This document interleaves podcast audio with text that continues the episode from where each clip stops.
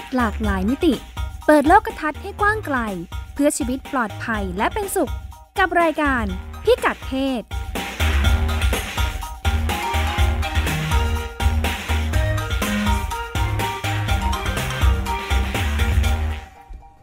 ต้อนรับคุณผู้ฟังเข้าสู่รายการพิกัดเพศนะคะ รายการของเราก็รับฟังได้ทาง w w w t h a i p b s r a d i o c o m หรือติดตามจากแฟนเพจไทย PBS Radio และแอปพลิเคชันไทย PBS Radio ค่ะรายการก็ดำเนินรายการโดยค่าเมื่อกี้คือคุณจิตติมาพานุค่ะเตชานะคะ และดิฉันรัชดาธราภาค วันนี้มีผู้ดำเนินรายการรับเชิญด้วยอืมอืมก็คือคุณจุธาพรกันหา ผู้สื่อข่าวของไทย PBS นี่เอง จะมาช่วยให้แง่มุมและประสบการณ์ ซึ่งผู้ดำเนินรายการหลักสองคนไม่มี ใช่ใช่อ่าลองทายสิคะท่านผู้ฟังในฐานะวันนี้ผู้เราหจะญิงคุยเรื่องอะไรกันใช่นะคะแล้วเราสองคนเนี่ยไม่มีประสบการณ์อันนี้ เราจะคุยกันเรื่องอะไรอ่าเพื่อป้องกันการรั่วไหลนะคะจะได้ไม่ปล่อยไก่ปล่อยเป็ดไปเนี่ยนะคะ ในการคุยเรื่องการคลอดแบบไหนดีเนี่ยอ่าก็ถ้ามีผู้มีประสบการณ์ตรงมา ช่วยเสริมช่วยเล่าถึงประสบการณ์อืมอืมว่า บริการทางการแพทย์อะไรของเราเขาเป็นยังไงบ้างแล้ว ของเราเรื่องคลอดจะรู้สึกจะอยู่แถวแถวๆเรื่องบริการทางการแพทย์นะใช่ค่ะอ่าคุณจุธาพรได้ส่งเสียงบ้างหรือยังนะคะดิฉันก็รอให้โยนนั่งอยู่ยิ้มนะอย่างคะเดียวอ๋อมาเป็นรับเชิญนี่พูดได้เลยนะคะ ไม่งั้นจะไม่ทัน ไม่มีใครโยนให้เหรอไม่คะมีค่ะไม่มีอ่าสวัสดีคุณผู้ฟังนะคะอ่าแล้วก็ขอให้สวัสดีใช้คุณทุกรัโอชดกาสในการส่งเสียงสวัสดีค่ะดิฉันก็รอคิวอยู่อ๋อค่ะเงียบถึงท้ายรายการเลยนะคะถ้าอย่างนั้นโอเคค่ะค่ะ เริ่มยังไงดีคะวันนี้ อะไรแล้วนะเมื่อกี้ เรื่องคลอดค่ะอ่าเอาเรื่อพางดิฉันคลอดมาคุยเรื่องคลอดฮะยังไงคะเอ่อคลอดแบบไหนดีอืมคลอดแบบไหนกันดีนะคะในในอ้อเราจะพูดถึงเป็นแง่มุมของผู้บริโภคใช่ค่ะผู้บริโภคบริการสุขภาพอือหืออืมในการคลอด โดย โดยปกติรายการนี้นะคะ คุณจุธาพร เราชื่อรายการพิกัดเพศไม่ทราบว่าเคยเคยได้ฟังมาฟังไหมค่ะคะฟังแอบฟังบ้างแอบฟังบ้างนะคะแล้วก็งั้นก็เราก็จะหยิบประเด็นที่มันเกี่ยวข้องกับเรื่องผู้หญิงเรื่องเพศเนี่ย มานำเสนอในค่ะแง่มุมที่หลากหลายงั้นวันนี้เราพูดเรื่องการคลอดแบบไหนดีเนี่ยเราคงไม่ได้พูดในมิติเรื่องสุขภาพล้วนๆใช่ไหมอ่าอ่าแต่ในฐานะเจ้าของประสบการณ์เนี่ยเราอยากจะอาจจะชวนมาน่าจะได้คุแบ่ยงปันเออเนอะมาแบ่งปันได้อะไรอย่างเงี้ยค่ะสำหรับผู้ที่อาจจะไปเป็นอืมผู้บริโภคในอนาคตอืมหรือผู้ที่มีประสบการณ์ที่ผ่านมาแล้วเหมือนหรือต่างกันยังไงใช่ค่ะอ่ารวมทั้งในและต่างประเทศเหมือนหรือต่างกันยังไงอืมรายการเราก็มักจะมีมันเป็นองาวประเด็นจากไหมต่างประเทศมาคุณรัชดาในเป็นต่างประเทศประเด็นเนี่ยโลก ประเด็นโลกเลยเหรอ โลกเลยทีเดียวเนาะเออซึ่งหลายเรื่องก็เจอคล้าย ๆ กันนี่แหละ เป็นแล้วเป็นประเด็นร่วมด้วยใช่ไหมประเด็นร่วมอืมร่วมของทั้งโลกอ่านะคะ คืออะไรบ้างคะ คลอดแบบไหนกันดีเราเริ่มต้นอ่าจากนี่ เสียงดิฉันเข้าใหม่ดีไหมเนี่ยอืค่ะอหือ มีเรื่องเล่าจากรัสเซีย เรื่องค่ะเล่าจากรัสเซีย เวลาพูดถึงรัสเซีย คุณนึกถึงอะไรวอดก้า บอกพื้นเพความสนใจและประสบการณ์ในชีวิตมาก ไปที่ข่าวเลยดีกว่าคุณยุทธาพรนึกถึงอะไร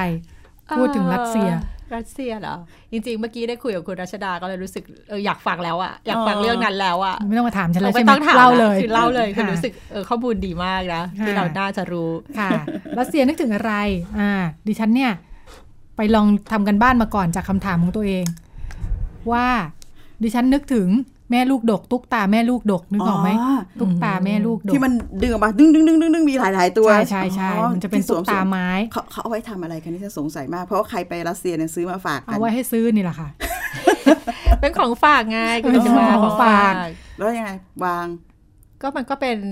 เอามาวางใช่ไหมเอามาวางอ๋อเรียงเรียงๆกัก็นไว้เล่นใครเบื่อได้นะ ก็เอามาออกมาลูกกันอ๋อโอเคอ่าใช่ถ้าเบื่อเบื่อยังไม่หายเบื่อเก็บกลับเข้าไปนะคะอ่าใช่เวลาเห็นตุ๊กตาเนี่ยฉันนึกถึงบ้านผีปอบอะเพร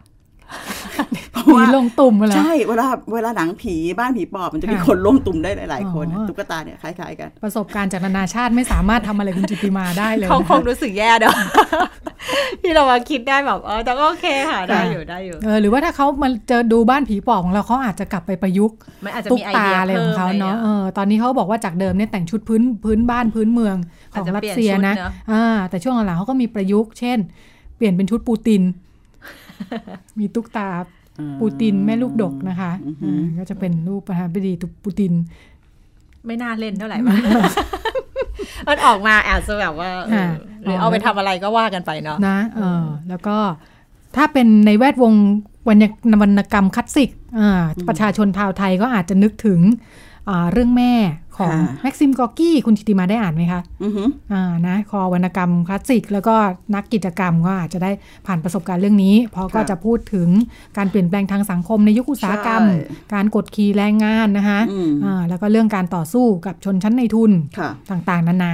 นี่แหละก็เลย เออ เรื่องแม่ที่เราพอจะรับเอ้ยเรื่องรัสเซียที่เราพอจะรับรู้อยู่ก็เกี่ยวข้องกับเรื่องแม่อยู่เนาะค่ะเออเหมือนเรื่องแม่แม่ลูกลูกๆ ความสัมพันธ์ มันการเปลี่ยนแปลงทางสังคมทุก ทุกจังหวะเนี่ยมันก็ค่ะจะมีแง่มุมเรื่องการมีส่วนร่วมของผู้หญิง แล้วผู้หญิงก็จะเป็นค่ะแรงสำคัญในการเออสนับสนุนต่ค่ะางใช่แต่โดยๆอือหือือมค่ะ โดยที่อ่าโดยเราเองไม่ได้ใกล้ชิดกับรัสเซียมากเนาะอืมแต่ไม่กี่ชิ้นที่เรานึกถึงก็เอ๊ะดูเกี่ยวพันกับเรื่องแม่เออเหมือนเรื่องผู้หญิงเรื่องแม่อืมน่าจะสำคัญไหมในรัสเซียนะคะอืมเหตุการณ์ปัจจุบันที่ได้ข้อมูลมาก็คือ อันนี้เราเคยเขียนลงไปในเนชั่นสุดสัปดาห์นะในคอลัมน์ของเรา เป็นเรื่องทัวร์คลอดลูกของคุณแม่รัสเซีย อืมเขาบอกว่ามีมีเทรนด์มีเทรนด์ในช่วงสองสามปีมานี้ เป็นเทรนด์ที่คุณพ่อคุณแม่รัสเซียที่มีฐานะดียอมเสียตังค์นะคะอืมถ้าคิดเป็นเงินบาทประมาณเจ็ดแสนถึงล้านอืมคุณจิตติมาทำตาโตเจ็ดแสนถึงหนึ่งล้าน เพื่อจ้างบริษัททัวร์พาไปคลอด แล้วก็ช่วยประสานงานจองหมอให้ด้วยที่สหรัฐเลย อืมแน่นอนว่าเป็นเรื่องสิทธิประโยชน์ด้านการได้รับสัญชาติเนาะอืมอืมแล้วก็คลอดเสร็จไม่ได้อยู่หรอก อย่างดีก็อยู่พักฟื้นแป๊บหนึ่งเดี๋ยวก็พากันกลับบ้านแล้ว แต่ว่าลูกก็จะได้สัญชาติอเมริกันติดตัวอ่าต่อไปเผื่อในอนาคตจะไปทำงานไปอะไรก็จะง่ายหรือจะไปเรียนอะไรอย่างนี้นะคะ ใครนอกก็ไปคลอดได้เหรอกฎหมายสหรัฐเนี่ยถ้ามีบริษัททัวร์ประสานให้ขนาดนี้เออเขาก็อาจจะช่วยอาจจะเป็นช่องทางหาช่องดูแลทางบางอำนวยความอย่างสะดวกอืมเนาะแล้วก็นี่แหละ บริษัททัวร์ก็เล่าให้ฟังว่านอกจากเรื่องอนาคตของลูกแล้วเนี่ยนะคะ บอกว่าเออก็มีเมืองยอดนิยมเลยนะ ไปไมอามี่กัน บอกว่าที่นี่คลอดถูกนะคะอากาศท่องเที่ยว ไม่อ่าบอกว่าอากาศดีเป็นเมืองท่องเที่ยว คนรัสเซียก็หนาวเนาะไปไมอามี่เอออากาศแบบนี้ชอบเหมือนไปเที่ยวโดยไปพักผ่อนด้วยนอกจากเหตุผลเรื่องสิทธิประโยชน์ แล้วก็กึ่งการท่องเที่ยวท่องเที่ยวค่ะเชิงคลอดที่ว่าเนี่ยนะค่ะเออได้ได้ได้นะก็มี มีคุณทัวร์สุขทัวร์ทัวร์สุขทัภาวพร์สุขภาพเนาะอ่าทัวร์คลอด คุณนีน่านามสมมุติเนี่ยบอกว่าแกก็ไปคลอดที่ไมอามี่เหมือนกันค่ะให้สัมภาษณ์มอสโกไทม์บอกว่านอกเหนือจากเรื่องเที่ยวแล้วก็สัญชาติอะไรต่ออะไรแล้วเนี่ยบอกว่าอือฮึหมอสหรัฐเนี่ยหมออเมริกันเนี่ยเป็นมืออาชีพค่ะแล้วก็ให้บริการเป็นมิตรอืมอืมแสดงว่าที่บ้านมีปัญหาอะไรนะคะบอกว่าหมอกับพยาบาลรัสเซียดุมากเลยอืมดุเลยค่ะดุเลยเขาบอกอืมดุเลย บอกว่าลูกคนแรกของที่เธอที่คลอดเนี่ยคลอดที่รัสเซียที่บ้านเกิดนี่แหละ แต่ว่าตัวเองตอนนั้นอายุน้อย พอไปคลอดพยาบาลหมอนึกว่าเป็นพวกวัยรุ่นใจแตก ก็ดุตลอดเลยนะคะ โดนดุตลอดโดนตวาดแววแววๆตลอดทุกทางขั้นเลยตอนเลยเหรอทุกขั้นตอนเลยอืมแบบว่าเบ่งคลอดขอจับมือพยาบาลหน่อย พยาบาลหันมาแวดบอกว่าเป็นแต่อ้าขาหรือไง เบ่งไม่เป็นอืมอืมมันต้องสอนป่ะดุเดือดมากเหมือนกันนะคะ เป็นประเทศอืมเขาเป็นประเทศปิดเนาะเป็นประเทศคอมมิวนิสต์มานานน่ะค่ะอืมแล้วก็ก็อาจจะผู้ให้บริการไม่ได้มีสำนึกเรื่องการให้บริการน่ะอืมเออ แต่ฉันเป็นผู้เชี่ยวชาญที่ฉันต้องทำมีการจัดการนะนะอืมมีอำนาจที่จะจัดการผู้มาทอดเนี่ยเออแกก็ใช้อำนาจอย่างเต็มที่เนี่ยนะพอมีตังค์ก็เลยเพ่นไปคลอดที่อื่นกันดีกว่านะคะอืมบอกว่าในรัสเซียเนี่ยอ่าหมอพยาบาลคือ ปฏิบัติเหมือนคนท้องเป็นผู้ป่วยอะอืมอ่าเป็นผู้ป่วยร้ายแรง เป็นนักโทษเป็นอะไรสักอย่างนะคะป่วยร้ายแรงด้วยอันนี้น่าเศร้าเนาะเออเออก็มี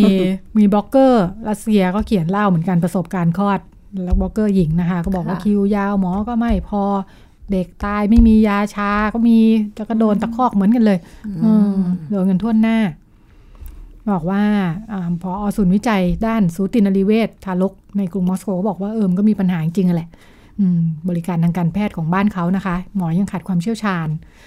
ทั้งด้านวิธีการแล้วก็เทคโนโลยีด้วย แล้วก็นี่แหละเป็นประเทศคอมมิวนิสต์มานานนะคะ การปฏิบัติต่อคนไข้ก็อาจจะมีปัญหานิดหน่อยอะไรอย่างเงี้ยอะไรต้องปรับปรุงกัน อืม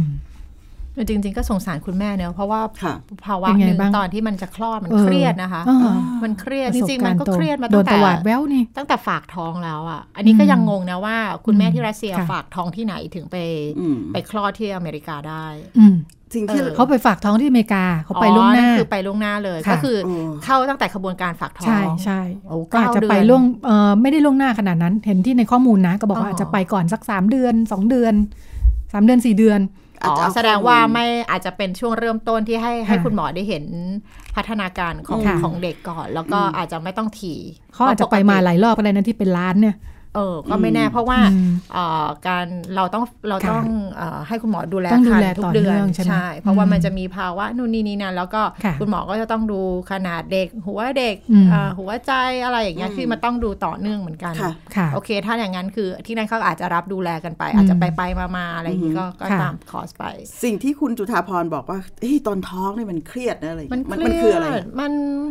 มันกดดันนะคะ อย่างเอออย่างยัโองไงเคอะเราทอดลูกคนหนึ่งอะ เราก็ต้องอืมอยากให้เขาออกมาด้วยแบบทุกอย่างอืมมันปลอดภัยอะไรอย่างเงี้ยอืมอืมด้วยบรรยากาศที่อืมที่เราก็คงไม่น่าไม่น่าจะเครียดแต่ถ้าอืมฟังคุณแม่รัสเซียแล้วเนี่ยโอ้โห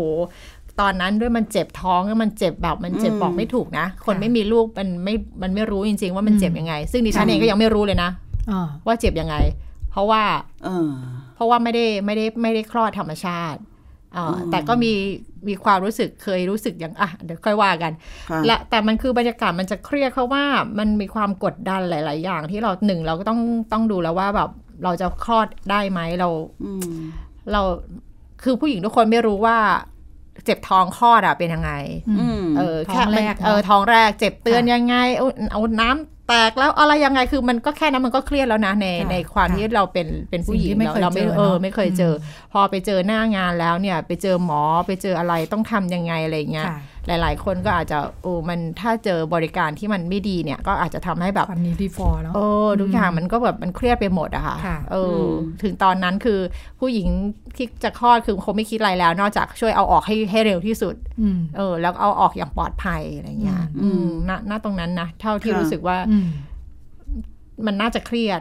ไม่ใช่น่าจะเครียดหรอกมันเครียดอยู่แล้วอืมเออมันเครียดมากก็เลยเข้าใจได้เนาะถ้าเขาจะเออเข้าใจคุณแม่รัสเซียว่าถ้าได้ฉันต้องเศรษฐจกทรัตพกย์อยู่สถานการณ์อะไรอย่างเงี้ยมากพอถ้าเลือกได้ขอดิฉัดีนก็ว่าเลือกนี้เหมือนกันใช่ค่ะมันเหมือนกับเราต้องการการซัพพอร์ตเนาะแล้วก็อืมการเตรียมที่ดีเพื่อจะค่ะรู้ว่าเราจะสังเกตร่างกายตัวเองค่ะยังไง มันจะมีการเปลี่ยนแปลงอะไรดิฉันเป็นสมาชิกกลุ่มหนึ่งนะค่ะใน Facebook ค่ะ เป็นกลุ่มอะไรคะ คนท้องคุยกันอ๋อค่ะอืมอ่ามีป่ะเขาก็ยอมให้คุณเข้ากลุ่มนะคะอะดิฉันขอสมัครเลยค่ะดิฉันค่ะอยากรู้ไงค่ะว่าเขาคุเขายตรอะวจไรสอบคุณเขาสไม่มบัติเขาไม่ได้บ้งหสัมภาษณ์ใช่ไหมไม่ไม่มีค่ะดิฉันแอดเป็นเป็นเป็นกลุ่มปิดหรือกลุ่มเปิดไม่แน่ใจนะค่ะคนท้องคุยกันจริงๆนะค่ะกลุ่มเออเป็นเป็นกลุ่มนี้ก็เลยน่ารักเนาะเป็นกลุ่มอ่าสส่อวนนจะพวกจริงคุณแม่อะไรเงี้ยก็จะจัดใช่กลุ่มที่แบบว่าคุยกันค่ะแล้วได้ทุกเรื่องแล้วเป็นอย่างที่คุณจุธาพรพูดเลย เขาอยากรู้ว่าเฮ้ยอันนี้เรียกว่าน้ำเดินหรือยังค่ะอันนี้เรียกว่าอะไรใช่อะไรอย่างเงี้ยอืมมันระหว่างท้องมันมีอะไรอืมออกมาตลอดเวลา มันมีอะไรเกิดขึ้นตลอดเวลาถูกต้องซึ่งเราไม่รู้ว่าอืมแบบว่า เฮ้ยมันคืออะไรเออมคือถ้าเรามีหมอที่ดีให้คำปรึกษาที่ดีหรือหน่วยสถานพยาบาลที่แบบให้ความร่วมมือในการค่ะให้เรื่องเนี้ย มันก็จะทำให้เราอ๋อโอเคนั่นอันนี้ยังไม่เป็นไรอะอืมค่อยๆอะไรอย่างเงี้ยอืมเออ แค่ดูแลตัวเองก็หนักแล้วนะอืมเออ กับการเปลี่ยนแปลงของร่างกาย เป็นใช่ภาวะที่อืมผู้หญิงเปลี่ยนแปลงมาก แล้วก็เปลี่ยนมีการเปลี่ยนแปลงร่างกายแบบก้าวกระโดดเนาะค่ะแล้วดึงทรัพยากรเชิงต้นทุนของร่างกายทุกอ๋อออย่างมาใช้เพื่อใช้ร่างกายเยอะเนาะเพื่อตั้งครรภ์ใช่ค่ะอืมันฟันแบบเฟิร์นกระดูกกทุระกเดี่อยวย่างนั้นมันเครียดอืมไปหมดแล้วก็ยังแบบเออค่ะมาเครียดเรื่องเรื่องสุดท้ายก่อนจะออกเนี่ยก็โดนหมออันี้ไม่ดุเวิร์กอะไรอนะย่างงี้เนอะเอออืมไอเรื่องหมอดุนี่คุณแม่เคยเล่านะคะสมัยอืมคุณแม่สมัยท้องโบราณเมื่อสี่ สี่สิบปีที่แล้วเออน่าจะเหมือนรัสเซียหรือเปล่าที่แบบว่าคุณแม่คลอดโรงพยาบาลเอกชนเอ้ยโรงพยาบาลรัฐบาลอ่าฮะคุณแม่เคยเล่าว่าบรรยากาศในห้องคลอด ก็จะมีเหมือนแบบผู้หญิงคลอดนอนเรียงกันเลยเนี่ยค่ะ นอนเรียงกันแล้วก็คือ ต้องรออ่าคิวปากช่องคลอดเปิอ๋ดอค่ะเขาถึงจะให้คุณหมอเคลียร์ทีละคนค่ะทีละคนใครที่ยังไม่เปิดคือส่วนใหญ่มันก็นอนจะต้องรอกันเจ็บท้องก่อนใช่ปะอืมมันจะต้องเจ็บท้องก่อนก็ถ้านอนรอกันไป แต่ด้วยความที่พอมันเจ็บท้องเนี่ย คือมันเหมือนมดลูกมันบีบตัวค่ะค่ะท้องมันมันก็จะบีบมันก็จะเจ็บอืมเหมือนคือมดลูกมันก็จะบีบเหมือนทำให้แบบว่าเหมือนร่างกายมันคงแบบทำให้ เขาเรียกนะเป็นกลไกมันหนึ่งที่อืมทำให้แบบว่าเออมันจะต้องเตรียคมลอดพร้ออมอกมาจะคลอดเนอะอ่าแต่มันก็ต้องรอให้ปากมดลูกเปิด ระหว่างที่ค่ะนอนรอกันยาวๆหลายๆ คนเนี่ยด้วยความที่คุณแม่ก็คงแบบไม่ไหวอะมันเจ็บมากอะอืมก็มีการแบบโอ้ยเร็วๆหน่อยได้ไหมคือฉันไม่ไหวแล้วนะ ฉันอย่างนั้นอย่างนี้ค่ะอย่างนี้ คุณแม่ก็บอกว่าโอ้ยพยาบาลแต่ละท่านนี่ก็ด่ากันเลยค่ะอ๋อโอ้ยอะไรก็จะร้องทำไมอืมจะร้องทำไมตอนเหมือนคล้ายๆที่รัสเซียเลย เอออมเหมือนประมาณว่าเอ๊ะแล้วไอตอนที่แบบอืม ตืดตืดตืดเนี่ยมันไม่เห็นจะเปิดปวดรวดร้าวไม่เห็นจะมาร้องปวดปวดโวยวายอะไรขนาดนี้เลยทำไมตอนนี้ถึงต้องมาโวยวายกันมากอะไรอย่างเงี้ยอืเอมออืมก็ก็เนี่ยก็จะได้รับอารมณ์อย่างเงี้ยซึ่งคุณแม่ก็เล่าให้ฟังมามาแล้วก็แบบเออ คือกว่าจะถึงคิวตัวเองอะยุมัคนนี้ไม่มีแล้วเนาะไม่รู้ไม่ได้ยินยังมีเรื่องเล่าแบบนี้ไหมไม่แต่รู้จะนะมีคะมีกรณีที่เป็นแม่วัยรุ่นนะค่ะเป็นอ๋อเนาะเด็กเออน้องที่เป็นเด็กแล้วก็ เป็นแม่วัยรุ่นแล้วก็ค่ะต้องใช้บริการที่ดูแลตามมาตรฐานทางการแพทย์แบบในค่ะมิติของสุขภาพ ไม่ใช่เซอร์วิสแบบแบบธุรกิจของโรงพยาบาลที่ค่ะเป็นโรงพยาบาลเอกชนเนาะค่ะเขาเขาก็จะเจอในภาวะที่ยิ่งเด็กอะลองนึกถึงอืมถึงความไม่พร้อมหรือยิ่งเป็นวัยรุ่นท้องค่ะอะไรเงี้ยค่ะเขาก็อาจจะจัดการเป็นตัเด็วกเอท้องงได้ได้ยังไงไม่ดีอืมแล้วก็มันมาเจอกับทัศนคติค่ะบางอย่างค่ะว่าเป็นเด็กท้องได้ยังไงเขาก็จะ เจอเจอเจอค่ะแรงแบบนี้กดดันค่ะแบบเนี้ยเยอะอืมอืมอืมทัศนคติของค่ะผู้ให้บริการอย่างเนาะนี้เนาะอืมอืมซึ่งแบบว่าเป็นเรื่องที่ไม่น่าเกิดขึ้นเนาะอืมจริงๆอะคือแบบ เชื่อว่าพยาบาลหรือโอเคนะนะถ้าค่ะถ้ามองของเคสของคุณแม่เมื่อ 40 ปีที่แล้วเนี่ยค่ะอืมอาจจะด้วยว่าโอเค พยาบาลงานเยอะตรงนั้นอ่าคือก็ต้องเคลียร์หน้างานเป็นทีละคนมานอนกันหน้าเป็นงาเตีนยงมันเต็มอย่างนี้เนอะออแล้วแบบมีเสียงด่าพยาบาลบ้างจากค่ะคุณแม่ค่ะบ้างอะไรเงี้ยอืมมันก็เกิดความเครียดคือ แต่มันก็ไม่ควรอืมเครียดกันไปกันมาแบบเออนี้ไงเครียดใส่กันออยิ่งไปกันใหญ่ใช่แต่ก็แปลกใจว่าแล้วทำไมโรงพยาบาลเอกชนมันไม่มีเสียงแบบนี้อืมเออแค่จ่ายเงินเยอะก่อนแล้วแบบ เสียงเหล่านี้มันก็ไม่มีหรอเอออะไรเหมืเงี้อยนคุณแม่รัสเซียเลยเนาะเออจ่ายเงินเยก็อะจะยอมไปใช้บริการเงินใช่ไหมที่ดีกว่าค่ะเอออืมพูดเพราะกว่านะเอคะอแต่ดิฉันก็จ่ายเงินนะดิฉันก็ไปใช้เอ่อโรงพยาบาลเอกชนเหมือนกันอืมเลยเจอแต่สิ่งที่ดีปะดีมากดีหมดเลค่ะยไม่มีเรื่องเล่าไม่มีเรื่องเล่าที่แบบไม่ดี ขยับมาอีกเรื่องหนึ่งนะคะค่ะนอกจากเรื่องรัสเซียปัญหาเฉพาะของประเทศเขาที่เจอแล้วก็อาจจะมีประสบการณ์ร่วมกันบ้างอือหือล่าสุดมีข่าวว่าองค์การอนามัยโลกออก คำเตือน อันนี้เตือนทั่วโลกนะคะ บอกว่าถ้าไม่จำเป็นเนี่ยไม่ควรใช้ยาเร่งคลอด เร่งคลอดโดยไม่จำเป็นนะคะอืมเตือนเจ้าหน้าที่ทางการแพทย์แล้วก็พดุงครรภ์นี่แหละ ว่าอืมไม่ควรจะเร่งผู้หญิงให้คลอดลูกเร็วขึ้นนะคะ ถ้าไม่จำเป็นจริงๆอ่ามีข้อมูลบอกว่าตอนทศวรรษที่ 1950 เนี่ย สมัยนู้นนะคะ เขามีคำแนะนำว่าอ่าปากมดลูกที่ขยายน้อยกว่า 1 เซนในระยะแรกเนี่ยอืมถือว่าเสี่ยง ควรจะใช้ยาเร่งคลอดเอ่ออาจจะสัมพันธ์กับการบีบตัวของมดลูกที่คุณอืมจุฑาพรพูดถึงใช่ไหมค่ะแล้วก็ถ้าใช้ยาเร่งคลอดแล้วเนี่ยสเต็ปต่อไปก็คือใช้ยาสลบอืมอันนี้อืมกรณีคลอดธรรมชาติค่ะใช่ไหมคือเร่งคลอดใช้ยาสลบแล้วก็ใช้ใช้ครีมคีบดูดเด็กออกมาเลยอืมอ่ายกหรือว่าบางรายจะผ่าคลอดก็แล้วแต่อืมเหมือนกับว่าไม่ธรรมชาติละเออค่ะแต่ว่าร่างกายมีปัญหาบางอย่างเนาะเอออืมปากมดลูกอืมไม่ขยาย ทันอะไรเงี้ยค่ะค่ะเออเขาก็บอกว่า WHO เนี่ยอ่าองค์การอนามัยโลกนะคะเขาวิจัยในช่วง 15 ปีที่ผ่านมาความรู้ขยับปีขั้นเนี่ยอือฮึบอกว่าอัตราการขยายของปากมดลูกเนี่ยมันอาจจะช้ากว่านี้ก็ได้นะ โดยไม่เป็นอันตราย ไม่ต้องตกใจที่เดิมบอกว่าเซนหนึ่งเนี่ยอืมระยะหลังเขาขยับมาว่า 5 เซนเนี่ยก็ยังรับได้นะ ใน 12 ชั่วโมงแรกค่ะเออถ้า5เซนยังโอเคอยู่อืม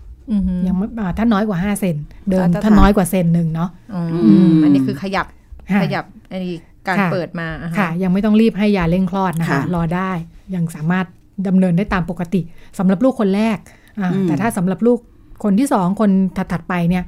ยังรับได้ถึง10เซนเลยนะอืมอืมก็เป็นมาตรฐานที่ความรู้เพิ่มขึ้นนะก็ค่ะขยับมา อย่างไรก็ดี พบว่าที่เอ่อองค์การอนามัยโลกต้องออกมาเตือนเนี่ยเพราะว่าพบว่าผู้หญิงถูกหมอบอกว่าให้ผ่าคลอดเพื่อลดเสี่ยงเพิ่มขึ้น ทั่วโลกในอัตรา 10-15%ซึ่ง WHO มองว่าเยอะเกินไปค่ะอ่าแล้วก็อ่าในทางการแพทย์เนี่ยอาองค์การอนามัยโลกบอกว่าผ่าตัดเองก็ไม่ใช่จะไม่มีความเสี่ยงนะคะอืมอืมแล้วก็นี่อ่าผู้ช่วยผู้อำนวยการด้านครอบครัว ผู้หญิงและเด็ก และวัยรุ่นของ WHO บอกว่าอ่า เราอยากให้ผู้หญิงได้คลอดในสภาพแวดล้อมที่ปลอดภัยนะคะ ด้วยความช่วยเหลือจากผู้ที่มีทักษะ และมีเครื่องไม้เครื่องมือที่ดีพอ แต่การคลอดถูกทำให้กลายเป็นเรื่องเทคนิคทางการแพทย์มากขึ้นเรื่อย ๆ นะคะอืมแล้วก็ลดทอนความสามารถในการคลอดลูกของของผู้ผู้หหญิญิงงอืมแต่จริง ๆ มันมันเป็นความรู้สึกอย่างหนึ่งของคนอืมของคนท้อง คือตอนแรกก็คิดเลยตั้งใจไว้ว่าค่ะจะคลอดธรรมชาติแน่อ๋อๆยังไงก็ขอเลยว่าแบบ ขอคลอดเองค่ะเออเพราะนี่ว่าประสบการณ์ส่วนตัวของคุณยุทธพรใช่ใช่อันนี้ค่ะอันนี้คือตั้งแต่ตั้งแต่ท้องเลยรู้บอกเลย บอกทุกคนเลยบอกหมอด้วยแบบขอคลอดเองอืมตอนนั้นคิดเออคิดอะไรถึงอยากคลอดเองอือหือมันได้ฟิลอะอ๋อเออ แบบดูหนังอย่างนี้เหรอเหมือเอนอเวลาเหดูมือนหแบนับงเออเหมือนแบบเออเออครั้งหนึ่งในชีวิตอะเราท้องแล้วอยากอะสัมผัสความเจ็บปวด ใช่อืมมันแบบนี้แล้วอย่างเราก็คิดว่าการคลอดเองเนี่ยมันปลอดภัย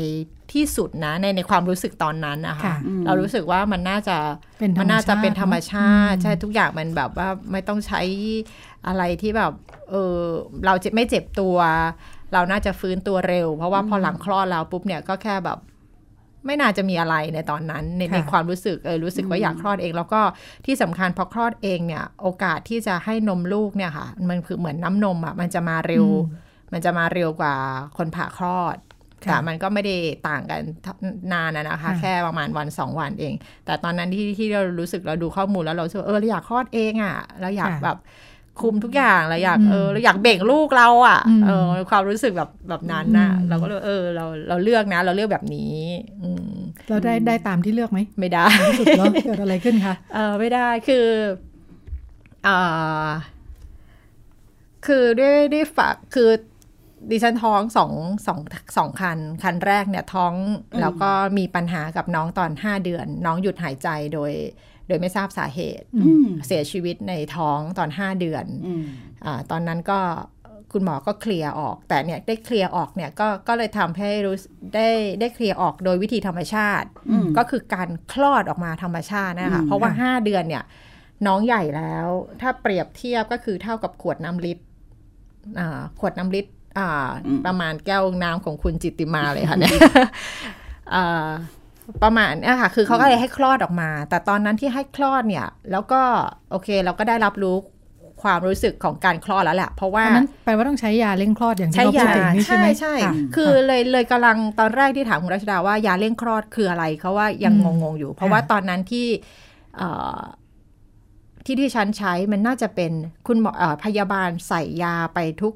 ทุกทุกกี่นาทีของเขาเนี่ยจำไม่ได้นะคะเขาจะใส่ยาไปที่ช่องคลอด แล้วมันก็จะเป็นไปการเร่งไปทำให้มดลูกมันบีบตัวแล้วขับออกมาอืมค่ะเลยไม่แน่ใจว่ามันเป็นยาทำแท้ง หรือว่าเป็นยาเร่งอย่าเร่งยาค่ะเร่งยาเร่ง เออ เพราะว่าไม่แน่ใจ เพราะว่ามันก็จะเป็นอาการอ่าก็คือไปเร่งมันก็จะบีบ แล้ว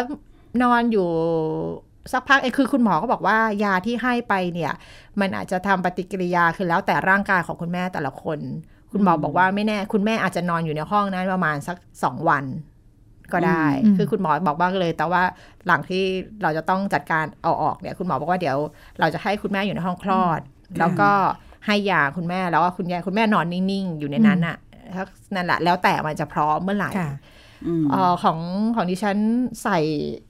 นั่งหลังจากเหน็บยาไปก็ไปอยู่ประมาณสักเหน็บยาไปมาตอนประมาณสักสิบเอ็ดโมงอืมอืมคลอดจริง ๆ ประมาณทุ่มหนึ่งอืม ซึ่งคุณหมอบอกเร็วมาก เพราะอืมบางคนนอนค่ะรอกันเป็นวันสองวันอืมก็หลังจากมดลูกบีบตัวมันก็มันก็จะขับทุกอย่างออกมาค่ะอืมอาการเหมือนกับเหมือนกับข้อดจริง ๆ เลยอืมเพราะว่ามันปวดท้องแบบเออมันปวดจริงๆค่ะแล้วก็แล้วก็พอพอจะจะคลอดแล้วมันเหมือนแบบ จะจะหลุดออกมาแล้วเนี่ยก็ก็จะมีคุณหมอมีพยาบาลมาช่วยอืมเออดำเนินการอะไรก็ว่าไป แล้วก็มาคลอดรกออกอีกทีหนึ่งอืมตอนสุดท้ายก็ก็ก็น่ะก็เลยรับรู้ว่าอาการคลอดเป็นยังไง แล้วพอมาท้องสองเนี่ยด้วยความที่เอ่อท้องแรกเราไม่รู้สาเหตุอืมแล้วก็มีความกังวลหลายค่ะอย่างทั้งตัวเราเอง แล้วก็ตัวคุณหมอ คุณหมอก็เลยบอกว่าท้องนี้ก็อืมเพื่อลดความเสี่ยงดีไหมเราก็หมอแนะนำว่ายังไงก็ผ่าเถอะ อืมอืมก็เลยผ่าก็เลย ก็เลย โอเคแต่ตัดสินใจอยู่สักพักเหมือนกัน เพราะว่าค่ะก็ยังรั้นอยู่อะนะ ก็บอกว่าอืมไม่คลอดได้ไหมเอ้ยไม่ผ่าได้ไหมค่ะอะไรอย่างเงี้ย แล้วคุณหมอก็คุณหมอก็พูดคำหนึ่งอะนะคะ ว่าระหว่างที่เรากำลังคุยกันว่าตกลงเนี่ยว่าท้องสองเราจะคลอดกันยังไง คุณหมอก็บอกว่าเออสิ่งที่ผมจะพูดเนี่ยมันถือว่าผมมันก็ผิดจรรยาบรรณแพทย์นะ แต่ผมอืมรู้สึกว่าผมอยากให้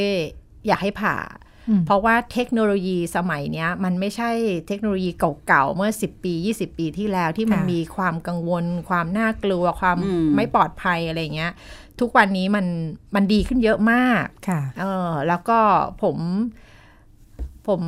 ให้ความมั่นใจได้ว่าแบบว่ามันโอเคอืมเออ มันไม่ได้น่ากลัวอะไรเงี้ย มันปลอดภัยเหมือนกับคลอดธรรมชาติเหมือนกัน แล้วก็ค่ะอืม เราก็เราก็พยายามอ้างนะบอกว่าโอ๊ยไม่เอาอะ เดี๋ยวมันจะฟื้นตัวช้าไหมอะไรอย่างเงี้ยอืมคุณหมอก็จะแบบ อืม มันมันไม่ได้ฟื้นตัวช้านะ ผมการันตีเลยว่าพอคุณคลอดเสร็จคุณเดินได้เลยอืมคุณเดินได้เหมือนกับคุณคลอดปกติอืมอืมเราก็แบบอืมแผลล่ะ เรื่องแผลเราก็อืมกังวลค่ะอะแล้วก็ค่ะพยายามหาเหตุผลบอกแผลสวยนะ แผลสวยจริง ๆ ผมดูแลให้อย่างดีอะไรเงี้ยเออแผลสวยแล้วก็ แล้วก็อ่า เรื่องอ๋อช่วงนั้นจะต้องมีอะคือพอทำข้อมูลว่าเรื่องทองเรื่องเรื่องผ่านเนี่ยก็คือเรื่องบล็อกหลังอะไรเงี้ยโอ้ค่ะเจ็บมากเจ็บอย่างงู้นอย่างนี้ คุณหมอบอกว่าทีมงานผมผมยืนยันไม่เจ็บอืมอืมแล้วก็คุณหมอก็ทิ้งท้ายด้วยว่าการผ่านอกจากทำให้เอ่อมันมันโอเคกับทุกอย่างเนี่ย มันยังโอเคกับชีวิตคู่ของคุณด้วยนะอืมเอ่อเพราะว่าคุณไม่ต้องไปเอ่อเขาเรียกแล้วเวลามันคลอดอะช่องคลอดมันก็ขยายนะอืม หลายหลายคนต้องกลับมาปรึกษาผมนะว่าจะต้องรีแพร์ยังไงอืมอ่าอืมคุณหมอก็เลยว่า ผมก็จะตัดปัญหาเรื่องนี้ของคุณไปชีวิตคู่สำคัญนะครับอะไรอย่างเงี้ยอืมก็จะให้ข้อมูลหลากหลายในการที่แบบอืมให้ให้เราตัดสินใจ ก็โอเคค่ะ ก็แต่พอฟังข้อมูลแล้ว แล้วก็ด้วยความกังวลของของท้องที่แล้วค่ะเราก็ค่ะรู้สึกว่าโอเคนั้นก็ได้ เพราะว่าคุณหมอที่ที่ที่ที่เราเลือกฝากคันเนี่ยก็เราก็ดูแล้วว่าเป็นอาจารย์หมอที่ เราก็เชื่อถือในข้อมูลในระดับหนึ่งว่าอืมในประสบการณ์ที่โอ้ก็หลายสิบปีของท่านอืมเรารู้สึกว่าเออมันก็องค์โอเค ก็เลยลองดูอืมเออแต่แบบว่ามันมันมหัศจรรย์มากว่าสิ่งที่แกสัญญากับเราอะอืมมันเป็นจริงหมดเลยค่ะ คือหนึ่งฟื้นตัวเร็วมากอืมเออสองแผลสวยอืมและสาม บล็อกหลังไม่เจ็บเลยอือืมมไม่มีความรู้สึกอะไรเลยอะค่ะอืมเอออมก็เลยรู้สึกว่าโอเค มันคงเป็นแบบเป็นทีมงานหรือเป็นเทคนิคของแพทย์แต่ละท่านค่ะที่ที่ค่ะจะสามารถทำให้ทุกอย่างมันโฟล์ไปได้โดยที่แบบมันไม่ได้ทรมานอะไรอย่างเงี้ยอืมแต่ก็ไม่ได้เป็นกับแพทย์ทุกคนนะอืมถ้าใครที่จะเลือกค่ะเลือกผ่าคลอดก็อาจจะต้องทำใจอืมเรื่องแบบว่าอืมเพราะว่าคุณเพื่อนๆที่ผ่าคลอดเหมือนกันค่ะก็จะบอกตลอดว่าบล็อกหลังเจ็บมากอืมอืมเออแล้วการแผล แผลผ่าตัดเนี่ยอย่างเพื่อนที่คลอดกันออกมาเนี่ยปีหนึ่งสองปีเนี่ยอาการเสียวอยู่ที่ที่แผลหน้าท้องเนี่ยจะมีตลอดเวลาอืมซึ่งดิฉันไม่มีเลยอืมเออดิฉันเนี่ยดิฉันไม่เหมือนไม่ไม่ได้ไม่ได้ไม่มีอะไรกับตัวเองเลย คือค่ะใช้ชีวิตปกติไม่เคยเสียวแป๊บๆไม่เคยเจ็บแป๊บอืมๆไม่อะไรเลยอืมเออ อันนี้ก็ต้องแบบเออต้องชื่นชมความเชี่ยวชาญของเขาอืมที่แบบเขาก็ทำค่ะให้เรารู้สึกค่ะว่า มันโอเค แล้วลูกเราก็ออกมาปลอดภัยอืมอืมแต่มันก็อย่างที่บอกอาจจะไม่ได้เป๊ะทุกกรณีเนาะเออถึงได้ไม่มีได้ข้อมูลคำเตือนอืมอ่ากลับไปค้นข้อมูลค่ะอ่ามีอ่าคุณหมอนะคะศาสตราจารย์ดอกอ่าศาสตราจารย์นายแพทย์อือหือรองศาสตราจารย์นายแพทย์ยังไม่ควรเขียนตัวย่อนงงเลยรองศาสตราจารย์นายแพทย์วิทยาค่ะทิธาพันธ์ภาควิชาสูติศาสตร์นรีเวชวิทยาจากคณะอ่า แพทยศาสตร์ศิริราชพยาบาลนะคะค่ะเคยเขียนบทความนี่แหละว่าแบบจะคลอดธรรมชาติหรือผ่าคลอดดีนะอืมอืมในเว็บไซต์ของอืมคณะแพทยศาสตร์ศิริราชนะคะ คุณหมอก็พูดถึงว่าอ่าเราคลอดได้กี่วิธีหลัก ๆ ก็อย่างที่เรารู้เนอะมีคลอดธรรมชาติ ซึ่งคุณหมอบอกว่าส่วนมากนะแม่ลูกปลอดภัย น้อยมากที่จะต้องใช้เครื่องมือช่วยเนาะพวกอือหือครีมเครื่องดูดค่ะครีมอืมไม่ครีมครีครีมมครีมและเครื่องดูดสุญญากาศนะคะอืมอ่าใช้เฉพาะกรณีที่เช่น แม่ไม่มีแรงเบ่งอืมเบ่งไม่เป็นอืมอืมลูกผิดปกติอะไรอย่างนี้นะหัวลูกหมุนผิดตำแหน่งอะไรอย่างนี้นะคะอืมวิธีที่สองก็คือการอ่าผ่าหน้าท้องคลอดนะคะ ซึ่งใช้กรณีที่จำเป็น เช่นอ่าเด็กตัวโตมากเด็กนอนในแนวที่อ่า คลอดยากอืมอืมจะคลอดลำบากเหมือนเช่นไม่กลับหัวอ่าไม่อะไรก้นอยู่ด้านล่างอืมอย่างนี้เนาะหรือว่าอ่ารกเกาะตามขวางปากมดลูก มีเลือดออกมากแม่มีโรคประจำตัว เด็กไม่แข็งแรงนะคะ หรือว่าอ่าถ้าเด็กไม่แข็งแรงนี่ก็เสี่ยงที่จะขาดออกซิเจนตอนคลอดอืมอืมอย่างไรก็ดีถ้าไม่มีปัญหาผ่าคลอดได้ไหม ซึ่งปัจจุบันทำกันเยอะมากเนี่ยนะอืมอ่าคุณหมอก็พูดถึงว่าอ่าถ้าเมื่อก่อนเนี่ยมันก็เสี่ยงเนาะปัจจุบันอืมพูดถึงว่าก็ค่อนข้างปลอดภัยแหละอือหือทำให้อ่า ทั้งคุณหมอทั้งคุณแม่นี่ก็นิยมกันเนาะเรื่องผ่าคลอดก็คือสะดวกทั้งหมอสะดวกใช่ทั้งแม่แหละใช่อืมบอกว่าจากเดิมที่เป็นเหตุผลทางการแพทย์เนาะตอนนี้มันก็เริ่มมีเหตุผลอื่น ๆมากมาย หลายข้อเป็นข้อที่คุณจุฑาพรเล่าให้ฟังนะทั้งเช่นสิ้นอ่าอืมอ่า เดี๋ยวช่องคลอดฉีกขาด เยอะอืมนี่จะอืมทำช่องคลอดหลวมนะคะ จะมีปัญหาเรื่องเพศสัมพันธ์ที่หลังไหมอืมบางคนก็กลัวเจ็บ คุณจุฑาพรอยากเจ็บคเนาะนเจ็บอยากสัมผัสเออบางคนเขากลัวเจ็บก็แล้วแต่ไม่ดิฉันสัมผัสท้องตอนตอนอ่าแทงแล้ว อันนั้นอ่ารู้รู้แล้วคือรู้แล้วค่ะเออแต่ก็ได้อย่างใจแล้วนะคะเออได้อย่างใจแล้วค่ะค่ะแล้วก็บางคนเอ่ออีกจำนวนมากก็เป็นเรื่องความสะดวกเนาะเช่นเอ่อต้องการเลือกวันน่ะใช่ไม่งั้นเดี๋ยวติดงานจะลางานนะคะ จะมันอืมล่วงหน้าก็ไม่ได้ หรือบ้านไกลเดี๋ยวรถติด ดูเลิกษ์ก็มีอืมเดี๋ยวนี้จะนิยมดูฤกษ์อ่าอย่างจะต้องบอกว่าไปหาฤกษ์เกิดดีๆ เวลากำหนดเกิดได้ใช่ไหมอืเออมัน้องที่ดิฉันกำหเพิ่งคุยไปได้ล่าสุดนี่ก็เลิกหมอสะดวกจะคลอดวันอื่นพอดีหมอบอกหมอไม่ว่าง หมอไปเมืองนอกเออถามว่างั้นหมอว่างวันไหนคะก็คลอดวันนั้นแหละค่ะอืมเออเป็นเหตุให้ต้องของใช้ของยาหมอเร่ดิงฉันนี่เลือกวันได้แต่เลือกเวลาไม่ได้อ๋อเออ เอาวันได้แต่แต่แต่ต้องเป็นวันที่หมอมานะอ๋อค่ะก็คือเลือกไม่ได้แล้วแหละ อืม วันเลือกได้แต่เลือกไม่ได้ แต่ค่ะถ้าโรงพยาบาลเอกชนที่แบบแพงๆหน่อย อันนั้นจะเลือกได้อ๋อเออค่ะค่ะ อันนี้แพงไม่มากก็จะเลือกได้นิดหน่อยอ๋อเออก็ค่ะตามซื้อบตมะดัริการนะเออค่ะเออนะตามการที่ซื้อได้ แล้วก็ผ่าผ่าท้องคลอดไม่อันตรายจริงไหมอืมอ่านี่ประเด็นของคุณหมอนะคะ คุณหมอบอกว่าไม่จริงทั้งหมดอืมอืมถ้าเทียบกับคลอดธรรมชาติแล้วเนี่ย จริง ๆ แล้วผ่าคลอดอันตรายกว่านะคะ เพราะว่าหนึ่งต้องใช้ยาสลบ ค่ะ อืม ก็มีความเสี่ยงที่จะมีภาวะแทรกซ้อนมถึงตายได้เนาะ เช่น บล็อกหลังแล้วเกิดความดันลดวูบขึ้นมาอย่างเงี้ย เออ หรือว่าเกิดอาการสำลักน้ำสำลักอาหารจากการดมยาสลบมหรือว่าเด็กที่คลอดอาจจะขาดออกซิเจน เพราะว่าถ้าค่ะแม่ได้ยาสลบลูกก็พลอยได้ไปด้วยอย่างนี้ใช่ไหมอืมเขาจะเอาลูกอืมออกก่อนที่วางยาสลบค่ะอืมคือจะบล็อกหลังก่อนอืม คือจะบล็อกหลังอ๋อบล็อกหลังคือการฉีดยาชาอ๋อใช่ไหมเขาก็จะให้เขาจะให้เรานอนนอนแล้วก็ฉีดบล็อกหลังก่อน พอบล็อกหลังเนี่ยอ๋อช่วงช่วงตั้งแต่หน้าอกเราลงไปเนะคะจะชาหมดค่ะแต่ค่ะจะไม่รู้สึกคุณหมอจะทำคลอดก่อนมอ๋อยังยังแต่รู้แต่มีสติอยู่ เราเห็นทุกอย่างเรารู้ทุกอย่างค่ะว่าอืมว่าเกิดอะไรขึ้นอย่างพอคุณหมอเอาเอาลูกออกมาแล้วเนี่ยคุณหมอค่ะก็จะให้เราดูก่อนนี่เห็นแล้วยังออกมาแล้วนะหลังจากนั้นแล้วโปรก็ดจะยาให้สลบดีเขาก็จะให้ให้เคลียร์เด็กก่อน ระหว่างที่คุณหมอก็ทำอะไรกับท้องเลยนะคะเขาก็ให้เคลียร์เด็ก จนสามารถมาถ่ายรูปคู่กันได้แล้วเนี่ยอือืมมเอ่อหลังถ่ายรูปเสร็จปุ๊บนั่นแหละหลังจากนั้นเขาถึงวางยาสลบเพื่อที่จะเคลียร์แผลเย็บอืมเย็บอะไรอย่างเงี้ยเพราะคุณหมอบอกว่า คุณไม่มีความจำเป็นที่จะต้องมารับรู้อะไรแล้ว อืมอืมคุณนอนไปนิ่งอืมๆจะดีกว่า เพราะว่าณตอนนั้นคือ คุณก็ไม่ได้มีเวลาหมดเวลาที่จะตื่นเต้นแล้วอะเพราะว่าลูกก็ต้องเอาเข้าตู้อบไปดูอาการหลังจากคลอดอืมเออคุณแม่ก็หลับไปแล้วกัน ค่ะ อืมอืม ไม่ได้ไม่ได้ฉีดยาสลบตอนเอาลูกออกค่ะอ๋อเอาลูกออกก่อนอ๋ออ๋ออมแล้วก็ครับมีความเสี่ยงอะไรอีกนะคะอืมบอกว่าการผ่าตัดแน่นอนว่าต้องใช้มีดกรีดหน้าท้องอืมฮึเออกรีดมดลูกเนาะอืมถือว่าแผลใหญ่แล้วก็อาจจะอืมเสียเลือดมากอืมอ่าจริง ๆ แล้วคลอดทางช่องคลอดในยแผลเล็กกว่า เสียเลือดน้อยกว่านะคะ แล้วก็อ่าถ้าคนมีปัญหาเลือดจาง การผ่าคลอดก็เลยจะอันตรายกว่าอืม แล้วก็ข้อที่ 3 ความเสี่ยงก็คือโอกาสติดเชื้อง่ายกว่านะคะ แล้วก็มักจะเป็นการติดเชื้อที่รุนแรงที่ช่องท้อง ความเสี่ยงอันดับต่อไปคือ มีดอาจจะไปโดนอวัยวะอื่น ความผิดพลาดเกิดขึ้นได้เนาะ เช่น โดนลำไส้หรือกระเพาะปัสสาวะนะคะ โดยเฉพาะการผ่าหน้าท้องเนี่ย หรือลืมมีดเอาไว้ใช่ไหม ลืมมีดเอาไว้ก็เป็นไปได้ น่ากลัวมากทีเดียว หรือจะมีลืมอะไรได้อีกไหมนอกจากมีดแล้วสำลีไงนะที่เขาอ่าชอบนิยมผ้าก๊อซลืมที่เขานิยมลืมกันนะคะผ้าค่ะผ้าก๊อซกันไกลเขาบอกว่าเอ่อโดยเฉพาะคนที่เอ่อผ่าท้องหลังๆเนาะค่ะเออจากหลังจาก ท้องแรกไปแล้วเนี่ยอ่าข้างในเนี่ยมันจะมีพังผืดจากจากท้องแรกใช่ใช่อ่าทำให้มีพังผืดในช่องท้องก็ทำให้ความเสี่ยงในการผ่าตัดเนี่ยเพิ่มขึ้นอีกอืมเหมือนงานมันก็จะยากขึ้นอย่างเงี้ยนะใช่เพราะมันมีผังผืดที่ที่เกิดขึ้นมา ใช่ แล้วก็อ่าแผลเจ็บหลังคลอดก็อย่างที่ว่าอาจจะนานกว่าใช่เพราะว่าบางคนสามถึงห้าวันก็ยังอ่าเดินไม่ได้ในขณะที่คลอดลูกธรรมชาติเนี่ย เดินได้อ่าฟื้นเลยตัวเร็วกว่านั้นอืมแต่มันก็จะมีเหมือนที่เพื่อนเป็นค่ะนะคะค่ะเพราะว่าปีสองปีก็ยังเสียวหน้าท้องอยู่เลยอืมยังเจ็บแผลอยู่เลค่ะยอะไรเงี้ค่ะยยังไม่ได้มันยังแบบมีความกวนจิตกวนใจอยู่อะค่ะอืมแล้วก็อืมเอ่อมีคำถามที่คุณหมอถามเองตอบเองนะคะ คุณหมอก็เขียนในบทความว่าอืมถ้าเคยผ่าคลอดแล้วต้องผ่าอีกไหม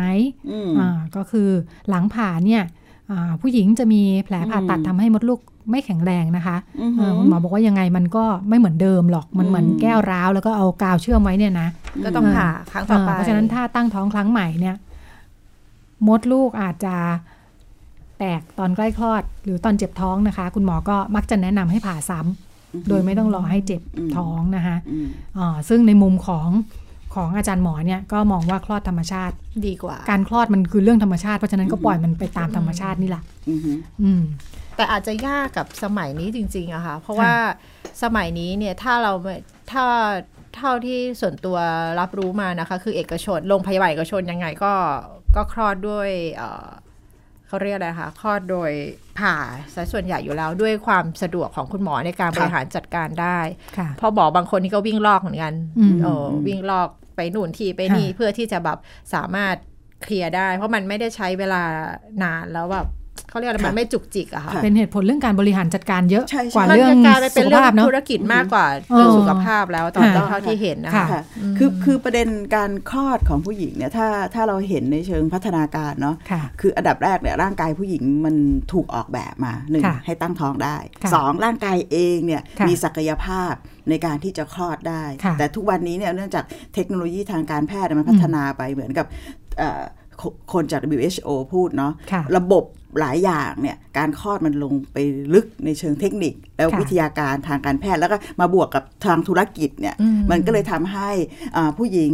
แล้วก็หมอเองหรือว่าคนค่ะที่เกี่ยวข้องแวดล้อมเนาะค่ะปู่ย่าตายายดูเลิกษ์ดูชัยอะไรอย่างเงี้ยอืมมันก็เลยเฮ้ยเลือกเลือกที่จะค่ะควบคุมการคลอดค่ะให้ให้ค่ะให้ตาม ตามความต้องการของตัวเองเป็นหลักค่ะโดยเฉพาะอย่างยิ่งเรื่องธุรกิจนะอืมเรื่องสุขภาพที่มันมากับเรื่องระบบธุรกิจ ทุกวันค่ะนี้เนี่ยเรามีแพ็กเกจการคลอดเยอะแยะมากมายนะใช่เท้าใช่ทองค่ะคำเท้าไม่ทองคำเอ่ออันนั้นซื้อเพิ่มนะคะเอาเหรอคะอันนั้นอะซื้อเพิ่มไม่รวมไม่มีรวของตฟอนรีอยู่ใช่ไหมอ่านี่นี่ไม่รวมประสบไม่การรวมณ์ตรงตอนไม่รวมแพ็กเกจคลอดนะคะค่ะอันนั้นอันแยกค่ะแพงมากใช่เอออมนี่แต่ไม่ซื้อเลยอะอ่าเพราะว่าเราไปดูลายเท้าแล้วไม่มันเหมือนกันหมดเลย ไม่ใช่ของจริงใช่ไหมมันไม่น่าจะใช่ลูกเราอะมันอาจจะเป็นแบบพิมพ์ที่มันมีอยู่แล้วหรือเปล่าเพราะเราเออเราไปดูแล้วว่าเออลายแต่ละคนมันใช่เอ้ยมันเหมือนกันอะค่ะแต่เออเราแต่ก็ในเลยไม่เอาเดี๋ยวในเชิงมาตรฐานเรื่องสุขภาพเรื่องค่ะการคลอดค่ะเนี่ยนะคะ ปัจจัยสำคัญเนี่ยมันมีตั้งแต่ก่อนคลอดก็คือการค่ะฝากคันค่ะอันเนี้ย อืมอันเนี้ยสำคัญใช่อืมอันเนี้ยต้องค่ะต้องเข้าเลยใช่ต้องหาค่ะพบคุณหมอเลยผู้หญิงต้องฝากคันแล้วในการกระบวนการฝากคันเองเนี่ยมันคือกระบวนการตัดสินใจว่าเราจะเลือกค่ะการคลอดค่ะแบบไหน แล้วก็ค่ะเราพบว่าหลายครั้งเนี่ยแพทย์อะถ้าถ้าตามมาตรฐานเนี่ยเขาจะค่ะต้องไม่ตัดสินใจจนกระทั่งเขาต้องแก้ปัญหาค่ะอย่างเช่นเขาอยู่ในโรงพยาบาลที่มี ห้องผ่าตัดพร้อมมีอุปกรณ์ต่างๆ พร้อมเนี่ยถ้าคลอดธรรมชาติเองไม่ได้ก็ต้องเซตห้องผ่าตัดก็แค่นั้นค่ะนี่ค่ะนี่คือการดูตามสถานการณ์คนไข้เพื่อช่วยเหลือค่ะเพราะไม่ใช่แบบพอปักตักว่าจะคลอดธรรมชาติปุ๊บคลอดไม่ได้ก็ต้องคลอดก็จะเกิดแบบแม่นาคเยอะมากนะคะเพราะเขานั้นเขาคลอดไม่ได้นะคะใช่อันนั้นเอคลอดอไม่ได้สะประมาณเนี่ยแต่ค่ะอย่างนี้ฉะนั้นมาตรฐานทางการแพทย์มันมีมาตรฐานของมันอยู่ แต่เมื่อธุรกิจลงมา จับเนี่ยค่ะมันก็เลยทำให้เป็นปัจจัยที่เพิ่มขึ้นป็ปัจจัยเนาะทำให้อืมการคลอดเนี่ยสูงสุดค่ะสูงมากขึ้นซึ่งตอนเนี้ยของไทยค่ะเนี่ยเป็นอันดับสอง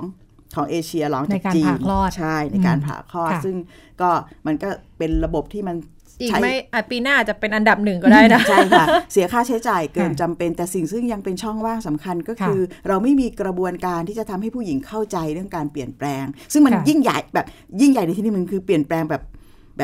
เยอะมากนะอืมแล้วอย่างที่คุณจุธาพรพูดว่าทุกวันของผู้หญิงค่ะที่ท้องเนี่ยมันมีอะไรเกิดขึ้นกับร่างกายเสมอ โดยเฉพาะอย่างยิ่งบางคนสงสัยเฮ้ยของเหลวแบบนี้ออกจากช่องคลอดมันเป็นยังไงมันเป็นอะไรเออมันมีเมือกมูกสีนู่นสีนี้อย่างนี้น้ำเดินหรือยังอะไรอย่างเงี้ยอันเนี้ยค่ะเขาต้องการ การให้ข้อมูลการ support เยอะแยะมากมาย ซึ่งค่ะซึ่งอันนี้เป็นยังเป็นช่องว่างอยู่นะคะค่ะว่าว่าเออเรายังไม่มีการทำงานเรื่องนี้กับผู้หญิงที่ท้องอย่างดีอืมพอค่ะค่ะ แต่จริง ๆ เรื่องเรื่องของการฝากครรภ์เราก็ไม่ได้ค่ะมี เราก็ไม่ได้มีอือฮึข้อมูลที่แบบ เคลียร์กับเรื่องแบบนี้นะ คือค่ะคือคุณหมอก็ไม่ได้บอกเราไม่มีเคลียร์คำตอบนะสำเร็จรูปคือเนาะถ้าอย่างเอกชนอย่างดิฉันก็ซักซักจนแบบว่าดิฉันอืมเคลียร์อืมเออแต่ถ้าเป็เป็นนควารัมฐที่คุณบาลเป็นเนี่นัยกข่าวเนาะาเออดิฉันก็ซักทักษะทักษะดิฉันก็ใช้วิชาดิฉันนั่นแหละค่ะซักจนแบบว่าตัวเองเข้าใจ แต่ด้วยความที่แบบเป็นคนอื่นอะบางทีค่ะแม้แต่เอกชนเขาก็ไม่ซักนะค่ะเออไม่ซักคุณหมอไม่บอกนะอ่าถ้าไม่เพราะถามก็ไม่บอกใช่นเพราะคุณหมอค่ะจะรู้สึกว่าทุกอย่างมันเรื่องที่แบบ มันไม่ได้มันไม่ได้เป็นเรื่องคอขาดบาดตายอะอ่าเออค่ะแค่แค่จะบอกว่าต้องละยังไงยังไงอะไรอย่างเงี้ยค่ะค่ะเออซึ่งเรื่องเนี้ยบางทีเอ่อหน่วยบริการของรัฐเองเนี่ยอาจจะต้องเพิ่มเรื่องของแบบการใส่ใจหรือให้ข้อมูลอะไรมากกว่าอย่างเงี้ยค่ะมากให้มากขึ้น เพราะว่ามันอาจจะเป็นคำคือคือถ้าคุณบอกข้อมูลที่เคลียร์ปุ๊บคุณแม่กลับไปอะยังไงก็ไม่กังวล อืมอืมแต่ขอให้มีข้อมูลที่แบบให้เรารู้ว่ามันเป็นยังไงอะค่ะค่ะอ่า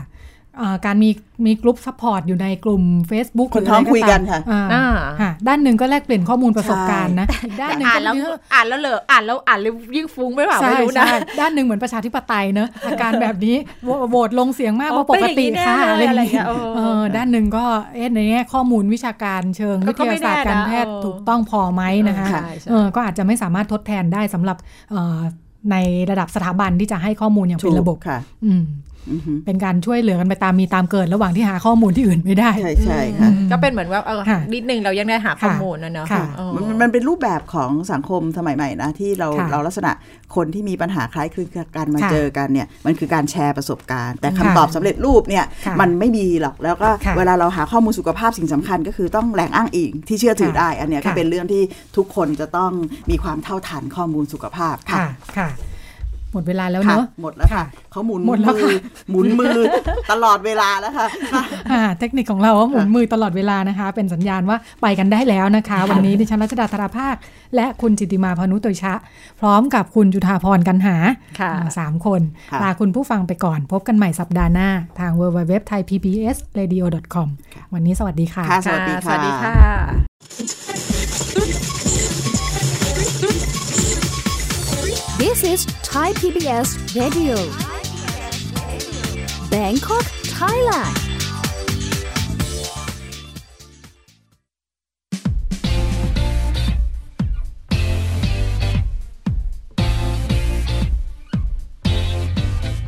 ช่วงแจ้งพิกัด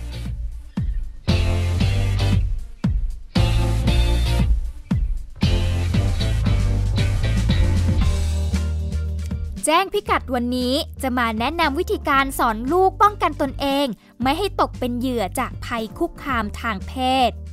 คุณพ่อคุณแม่รู้หรือไม่คะว่าผลการวิจัยจากกรมควบคุมและป้องกันโรค แห่งสหรัฐอเมริกาเคยบอกว่า ในเด็กผู้ชายทุกหนึ่งใน 6 คน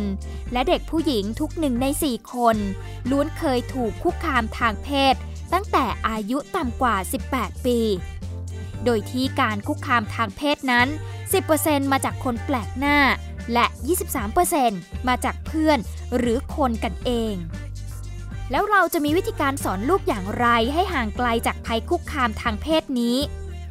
สิ่งแรกคือ คุณพ่อคุณแม่ต้องสอนให้ลูกรู้จักสัดส่วนของร่างกายให้เร็วที่สุด เรียกส่วนต่างๆของร่างกายด้วยคำที่ถูกต้องและชัดเจน อย่าเขินอายอย่างน้อยเด็กก็ควรที่จะแยกออกว่า คำไหนคือก้น หรือคำศัพท์ไหนที่ใช้เรียกอวัยวะเพศ คุณพ่อคุณแม่ควรสอนลูกว่า บางส่วนบนร่างกายนั้นเป็นของส่วนตัว สอนให้ลูกรู้ว่าบางส่วนของร่างกายเป็นส่วนตัว ไม่ควรเปิดเผยให้คนอื่น หรือใครเข้ามาจับต้องมันเป็นเหตุผลที่คนเราต้องใส่เสื้อผ้าให้เรียบร้อย เมื่อออกไปอยู่ในที่สาธารณะ คุณพ่อคุณแม่ควรสอนลูกให้รู้จักขอบเขตร่างกายของตัวเอง ร่างกายของคนเราไม่ใช่ของใคร ที่จะมาขอดูขอสัมผัสอย่างไรก็ได้ ลูกต้องปฏิเสธให้เป็น หากมีใครก็ตามมาขอดูหรือสัมผัสร่างกาย ไม่ว่าส่วนไหนก็ตาม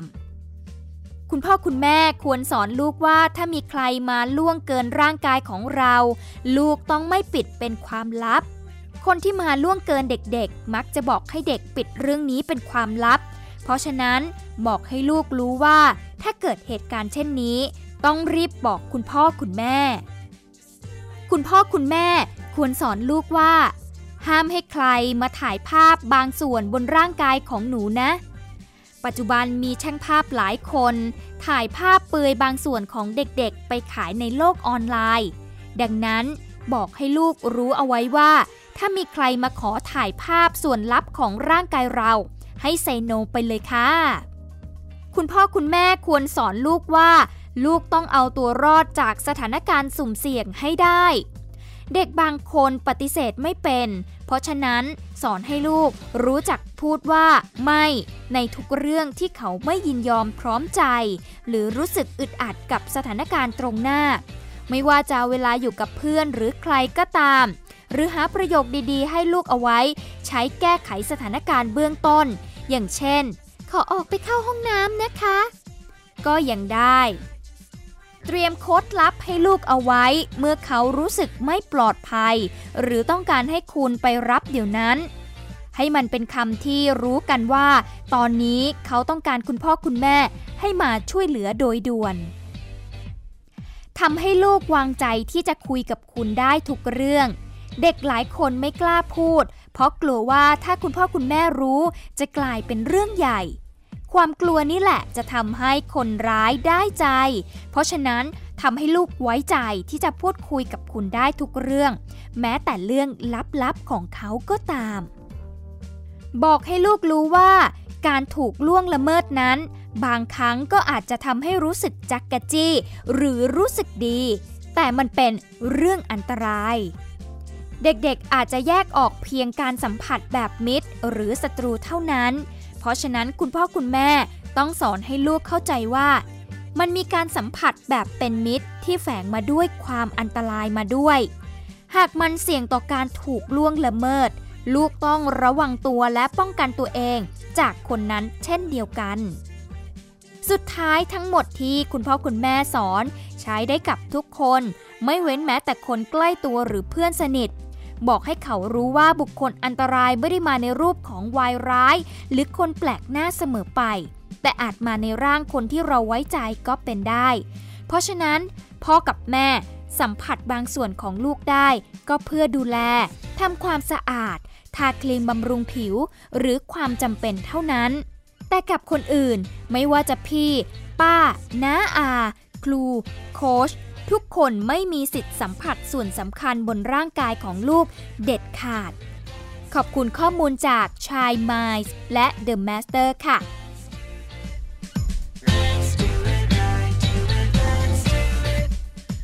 thaipbsradio.com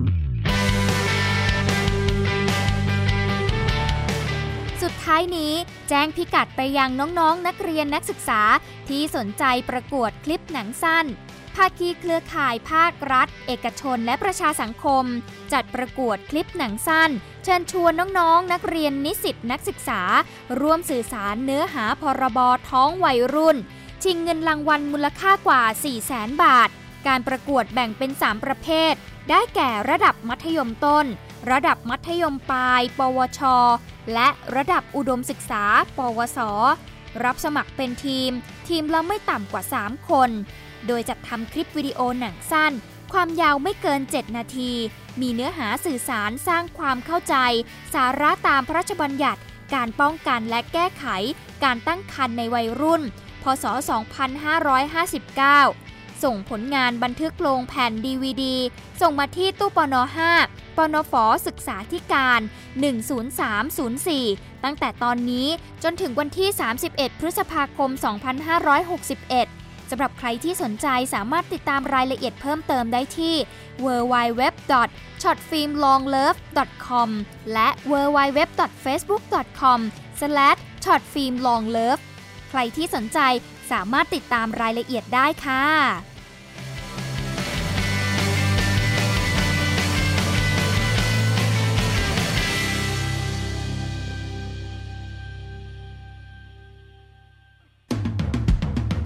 ติดตามรับฟังรายการย้อนหลังได้ที่เว็บไซต์และแอปพลิเคชันไทย PBS Radio ไทย PBS Radio วิทยุข่าวสารสาระ เพื่อสาธารณะและสังคม